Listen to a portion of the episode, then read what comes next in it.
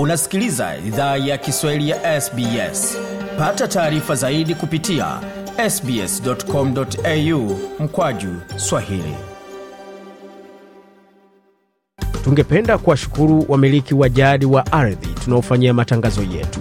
Kuanzia leo idhaa ya kiswahili inatoa heshima zake kwa kamareg watu wa taifa la kulinga kwa wazee wao wa sasa na wa zamani. Pia kuanzia leo kuna wakubali wa aboriginal na torres strait islander ambao ni wamiliki wa jadi kutoka ardhi zote unaosikiliza matangazo haya.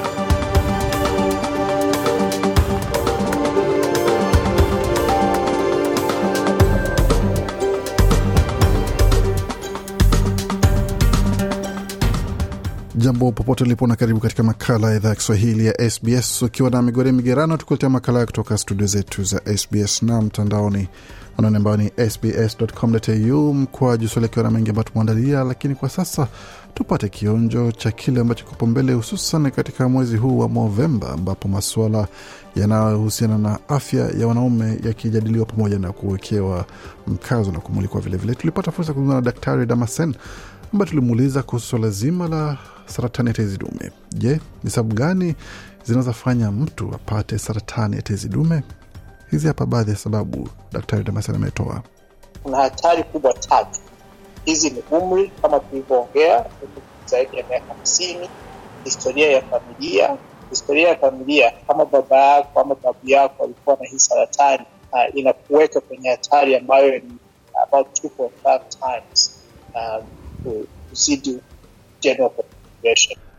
Daktari Damasani hapo akifunga kuhusu uwezekano wa kuweza kupata saratani tezi dume hususan kwa wanaume, na yote hayo bila shaka unaweza ukasikia baada ya taarifa za habari tutakazokuletea kutoka studio zetu za SBS na mtandaoni anwani ambayo ni sbs.com.au kwa Kiswahili, na kama ungependa kuwasiliana nasi kwa barua pepe, anwani ni swahili.program swahili.program at sbs.com.au vilevile ukurasa wa facebook ni facebook.com mkwaju sbs swahili. Kwa sasa tuelekee moja kwa moja katika muktasari wa habari pamoja na mengine mengi ambayo tumeandalia kutoka studio zetu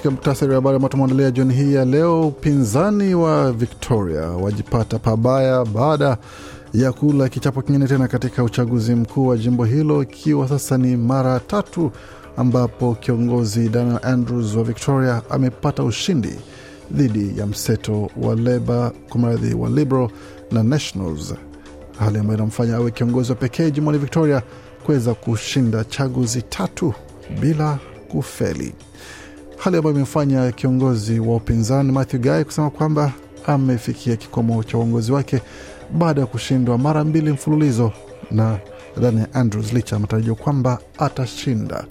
Vilevile katika masuala mengine ya kisiasa, hususan kitaifa, mswada mswada wa viwanda wa mahusiano ya viwanda wa serikali ya shirikisho watarajiwa kupitishwa bungeni baada ya serikali kupata msaada ama kuungwa mkono na mmoja wa mmoja wa maseneta huru kutoka kule Canberra.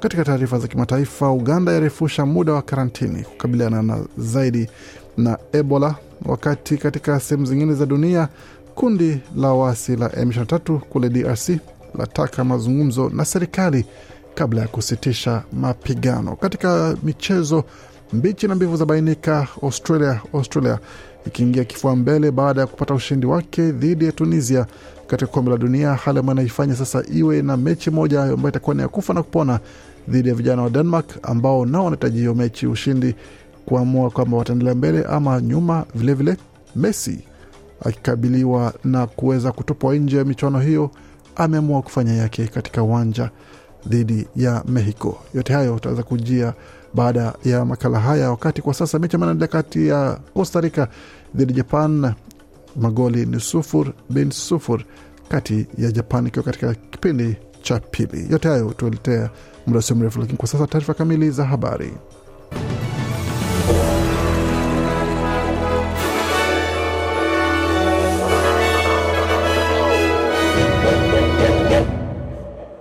Waendelea kusikia idhaa Kiswahili ya SBS ukiwa na migode migerano, na hii hapa ni taarifa kamili ya habari kutoka studio zetu za SBS, tukianzia moja kwa moja katika taarifa ambazo zimefika hivi sasa kwamba wapiga kura wamemchagua tena Daniel Andrews kuongoza jimbo la Victoria, naye kwa upande wake amewashukuru wote watu wote wa Victoria waliounga mkono chama chake, akiahidi kurejea kazini mara moja. Chama cha Leba kinatarajiwa kushinda zaidi ya viti 49 katika uchaguzi wa jana wa jimbo hilo, idadi hiyo ikiwa ni zaidi ya viti 45 inavyohitaji kuunda serikali ya wengi. Ushindi huo umeenda kinyume na matarajio kuwa chama chake kitapoteza viti vingi kwa sababu ya jinsi kilivyosimamia janga la uviko 19 pamoja na masuala mengine. Matokeo hayo yamempa bwana Andrews ushindi wa tatu katika uchaguzi, ushindi ambao umempa sifa ya kuwa kiongozi pekee aliyewahi shinda mara tatu tangu uongozi wa mihula minne kuwasilishwa jimboni humo. Bwana Andrews ambaye imeripotiwa hajalala kwa muda mrefu kwa sababu ya kampeni hizo, amesema ataongoza kwa niaba ya Wavictoria wote, hata wale ambao hawakumpiga kura. Huyu hapa na maelezo zaidi. And this is the greatest state in our nation. Anasema hili ni jimbo bora zaidi nchini, hakuna shaka kuhusu hilo. John Howard alikuwa na maoni kuwa sisi ni Massachusetts ya nchi yetu, la la Massachusetts ni Victoria ya Marekani. Tuwe wazi kuhusu hilo. Sisi ni jimbo endelevu, ni jimbo linalofikiria. Sisi ni kitovu cha fikra makini. Sisi ni kitovu cha fikra kubwa nchini mwetu. Tunakuwa bora tunapokuwa mbele tukiongoza nchi yetu, alisema Bwana Andrews katika sehemu ya hotuba yake ya kukubali ushindi. Tukisalia katika siasa za jimbo la Victoria, Matthew Guy atajiuzulu kama kiongozi wa upinzani baada ya kushindwa katika uchaguzi wa jimbo hilo dhidi ya Daniel Andrews.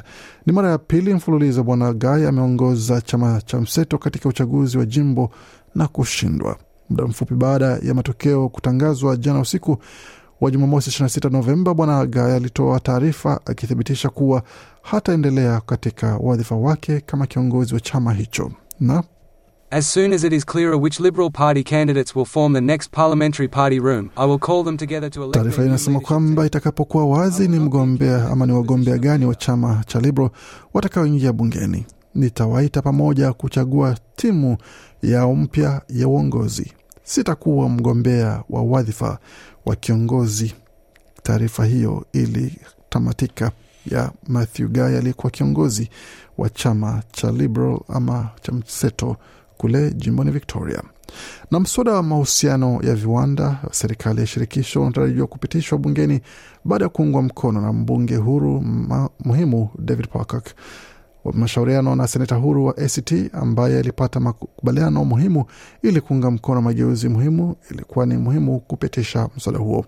Waziri Burke amesema mswada huo unatoa mwelekeo wa kufanya mishahara kuendelea nchini Australia na The decision that gets taken this week means that we will have a pathway to secure jobs, we will get wages moving. Waziri Burke anasema kwamba uamuzi ambao unafanywa wiki hii ina maana kwamba tutapata namna ya kuweza kuweka usalama wa ajira, namna ya kuweza kuisha kwamba mishahara inaongezeka na namna ya kuweza kuchukua hatua kwa suala zima la utofauti wa malipo ya jinsia. Tutakuwa na mswada ambao kila sehemu ya mswada bado iko pale, kwamba kuna marekebisho ambayo yataboresha mswada huo katika njia mbalimbali. Cha muhimu zaidi ni kwamba tuna namna na mbinu sasa ya kuweza kuhakikisha kwamba malipo yanaongezeka hapa nchini Australia, na itakuwa ni kitu cha kuweza kufanya kusudi kuhakikisha kwamba hali hiyo inazingatiwa na inasimamiwa ipaswavyo.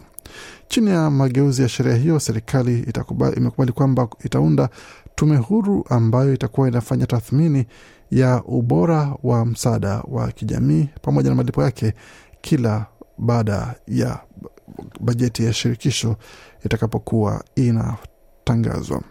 Tukielekea moja kwa moja katika taarifa za kimataifa kwa sasa, tuanzie katika Jamhuri ya Kidemokrasia ya Kongo ambapo kundi la waasi wa M23 Jamhuri ya Kidemokrasia ya Kongo Ijumaa limesema kwamba linataka kufanya mazungumzo na serikali baada ya rais wa Kongo na viongozi wengine wa Afrika kutia saini makubaliano ya kusitisha mapigano na kuweka silaha chini yenye lengo ya kusitisha mashambulizi ya wanamgambo hao. Viongozi wa Kongo, Rwanda, Burundi na Angola walikutana wiki hii huko Rwanda kutafuta suluhu ya mzozo wa mashariki mwa Kongo ambao umesababisha maelfu ya watu kukimbia nyumba zao. Wametia saini wakisema kwamba wanasisitiza sitisho la mapigano kuanzia Ijumaa na kusema kuwa vikosi vya kieneo vitaingia dhidi ya kundi la M23 kama hawatajiondoa kutoka maeneo waliokalia. Na hata hivyo, M23 haikuwa sehemu ya majadiliano hayo na iligundua kuhusu taarifa kwenye mitandao ya kijamii. Msemaji wake ameripotiwa akisema Tukielekea moja kwa moja katika taarifa zingine, kiongozi kiongozi naibu rais idara ya kupambana na urushwa nchini Malawi imemkamata makamu rais wa nchi hiyo Saulos Klaus Chilima kwa tuhuma za rushwa, idara hiyo imesema hapo Ijumaa. Chilima atafikishwa mahakamani ambapo anatarajiwa kushtakiwa Anakabiliwa na makosa matatu ya vitendo vya ulaghai na ulaji rushwa kati ya mashtaka mengine. Taasisi hiyo ya kupambana na ufisadi imesema katika taarifa. Mawakili wa Chilima hawakupatikana mara moja ili kutoa maelezo zaidi. Hiyo ni kwa mjibu wa shirika la habari la Reuters. Taarifa hiyo inadai kwamba Chilima alizawadiwa kwa kuzisaidia kampuni za Xavier Limited na Melachite FZE, kampuni mbili zilizounganishwa na mfanyabiashara raia wa Uingereza Zunet Satar kupewa kandarasi na serikali ya Malawi. Yote hayo yaendelea kukita kambi huko Malawi. Katika taarifa zingine, hususan nchini Uganda, hali iko hivi. Rais wa Uganda Yoweri Museveni amerefusha muda wa karantini kwa siku ishirini na moja zaidi katika wilaya mbili ambazo ni kitovu cha mlipuko wa ugonjwa wa Ebola. Rais Museveni amesema kwamba hatua za serikali ya Uganda za kupambana na ugonjwa wa huo zimempa mafanikio na vikwazo vya kuingia na kutoka katika wilaya za Mubende na Kasanda zilizoko katikati mwa Uganda vitawekwa hadi kufikia Disemba 17. Kulingana na Rais Museveni, uamuzi wa kurefusha muda wa karantini ni kuhakikisha kuwa wanaendelea kudhibiti kuenea kwa Ebola pamoja na kuwalinda raia wa maeneo mengine ya nchi. Kwa muda wa wiki mbili, hakuna visa vipya vya maambukizi ya Ebola ambavyo vimeripotiwa nchini Uganda. Taifa hilo la Afrika Mashariki limeorodhesha visa vya maambukizi 141 huku watu 55 wakipoteza maisha tangu kuzuka kwa mlipuko huo Septemba 20.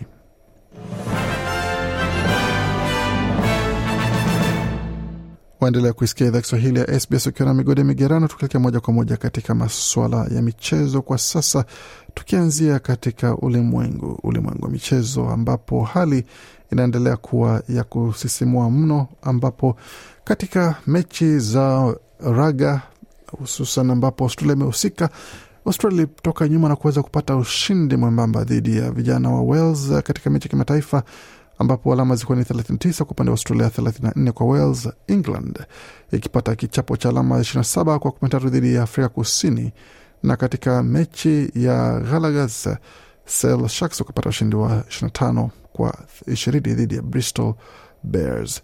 Tukiendelea na makala mengine ambayo tumeandalia hususan ya michezo kwa upande wa masuala ya soka kwa sasa, tuelekee moja kwa moja katika kombe la dunia ambapo vijana wa Saudi Arabia wamejikakamua mno, lakini matarajio ya mashabiki yakaweza kukosa cha kuweza kuonyesha kwa upande wa furaha, ambapo hawakuweza kupata ushindi ambao walikuwa wanatarajia. Vilevile katika hotuba ambao ama katika mazungumzo ambao walifanya na waandishi wa habari, shabiki wa Saudia Abdurahman Al Matre alikuwa na haya kusema kuhusu jinsi vijana wao walivyocheza.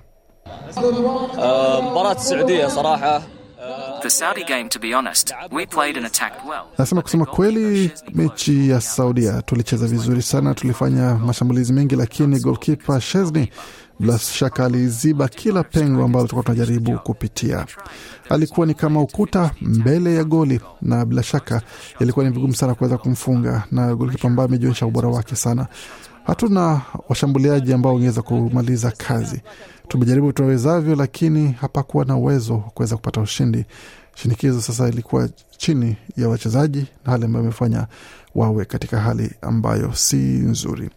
Matokeo yamewapa ushindi Poland magoli mawili kwa sufuri, hali amewapa Poland kuongoza kuongoza uh, kundi lao pamoja na wanahitaji tu alama moja dhidi ya Argentina ambayo vilevile ilipata ushindi dhidi ya Mexico magoli mawili kwa sufuri. Argentina sasa ikiwa nayo alama tatu, vilevile Saudia ikiwa na alama tatu, mechi ambayo itaamua sasa atakayeondoka katika kundi hilo. Timu mbili zikazoondoka itakuwa ni kati ya Mexico dhidi ya Saudi Arabia, vilevile vile Poland wakichapa dhidi ya Argentina, mshindi akiendelea mbele na kuna uwezekano atakayeshindwa kuweza kutupwa nje ya michuano hiyo. Tukiangazia kwa haraka kwa upande wa mchezo wa tenis, mchezo wa tenis kwa upande wa Australia, Australia itakabiliana na Canada katika fainali ya mchezo wa kombe la Davis. Canada ilipata ushindi wake baada ya wachezaji Felix Auger-Aliassime na Vasek Pospisil kuweza kuwashinda Wataliano Mateo Baretini pamoja na Fabio Fonini katika mechi ambayo imechukua muda wa masaa mas, karibu masaa masaba na seti saba zikuwa ni saba sita saba tano, mechi ambayo bila shaka ilikuwa ya ushindano mkubwa sana. Mechi hiyo ambayo ilikuwa inatarajiwa kuchezekwa, itaonekana kwamba Australia wataweza kuingia katika fainali kwa mara ya kwanza katika miaka kumi na tisa. Katika mechi nyingine ambayo ilikuwa ni ya kusisimua mno ambao Waustralia wengi walikuwa wanasubiri jana usiku, ilikuwa ni kati ya Australia dhidi ya vijana wa Tunisia. Waustralia wakitaji ushindi na la sivyo ilikuwa ni kuondolewa katika michuano hiyo kuwafuata wenyeji Qatar, lakini walijikakamua pamoja na kuonyesha umahiri wao katika mechi ambapo mshambuliaji wa Australia Mitchell Duke aliweza kufunga goli la pekee ambalo lilitosha kutupatia alama zote tatu na kuingia katika mechi ya mwisho dhidi ya Denmark, tukijua kwamba ushindi ama hata sare huenda ikatupa nafasi ya kukata tiketi kuendelea mbele, wakati Ufaransa tayari wamejikatia tiketi ya kuingia katika hatua ya kumi na sita. Shabiki huyo alikuwa naye kusema kuhusu alichoshuhudia.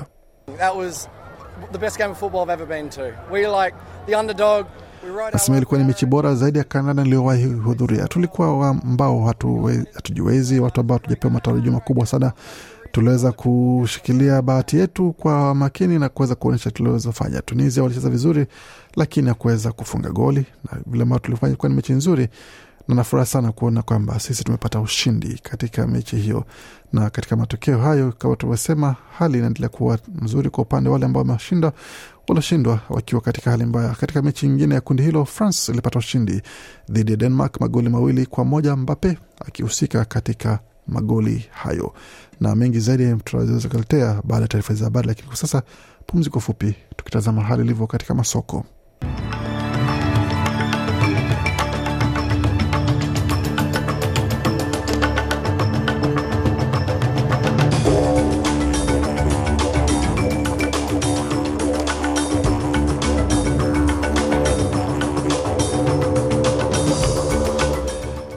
Na sokoni kwa dola moja Marekani na thamani ya dola moja na senti 44 za Australia. Dola moja Australia ina thamani ya faranga 1388 za Burundi. Dola moja Australia ikiwa na thamani ya faranga 1349 na senti 98 za, za Congo. Vilevile dola moja Australia na thamani ya faranga 712 za Rwanda, wakati dola moja Australia na thamani ya shilingi 2525 za Uganda. Dola mbili Australia ina thamani ya shilingi 82 na senti 55 za Kenya, wakati dola moja Australia ina thamani ya shilingi 1575 na senti 15 za Tanzania. Katika masuala ya utabiri wa hali ya hewa mjini Adelaide nyuzi joto pale ni 14.2, wakati mjini Brisbane zikiwa ni 23.3, Canberra 14.9, Darwin 28.9, Hobart 10, wakati mjini Perth ni 19.1, Melbourne 13.3, vilevile mjini Sydney nyuzi joto pale ni 19.4. Kufika pone mwisho taarifa habari ambayo tumeandalia. Baki nasi kwa makala mengine ambayo anakujia kutoka studio zetu za SBS Radio.